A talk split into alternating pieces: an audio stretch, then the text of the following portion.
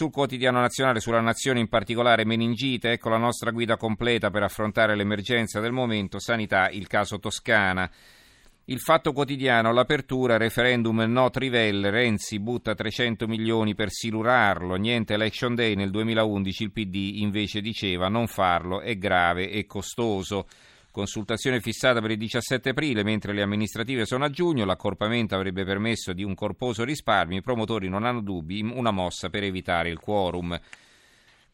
Sul, sulla questione c'è anche un titolo sulla Gazzetta del Mezzogiorno, referendum il 17 aprile, non passa l'election day. Di politica anche eh, parla il tempo in apertura, loro litigano, noi facciamo le primarie, centrodestra in frantumi, Ora si cerca l'accordo su Bertolaso, ma la Lega dice no. Sul sito del Tempo potete votare il vostro candidato preferito per Roma.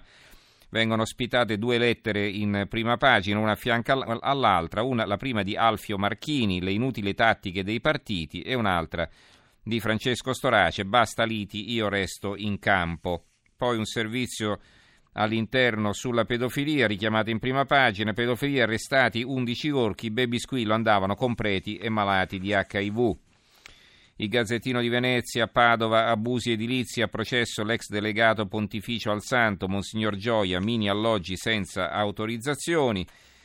E la stampa di Torino ha un'altra apertura, lo immaginavo, deficit, sfida di Renzi all'Europa, il Premier, basta aumenti IVA, vogliamo decidere da soli, Mattarella, le riforme danno crescita ed efficienza, quindi è un'altra apertura la loro. E poi mm, abbiamo ancora invece diversi titoli, allora per esempio sul Libero la mia malattia non mi ferma, ora accarezzo il piano, parla il musicista che ha stregato Sanremo, eh, c'è un'intervista ad Ezio Bosso del quale parla anche Gramellini nel suo buongiorno insuperabile, insuperabile quindi eh, il, suo, il, com- suo commento che però non facciamo in tempo a leggere purtroppo.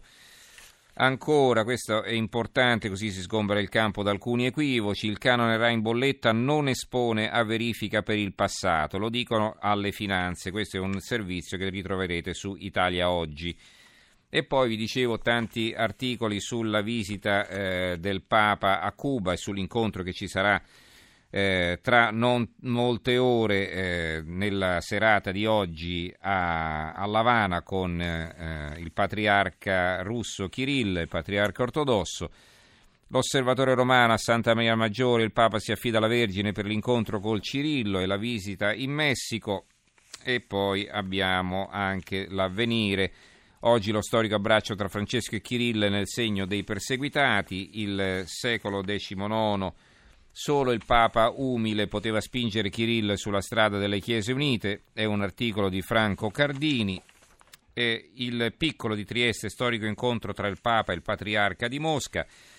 Il giornale di Sicilia, oggi storico abbraccio tra Papa Francesco e il Patriarca di Mosca.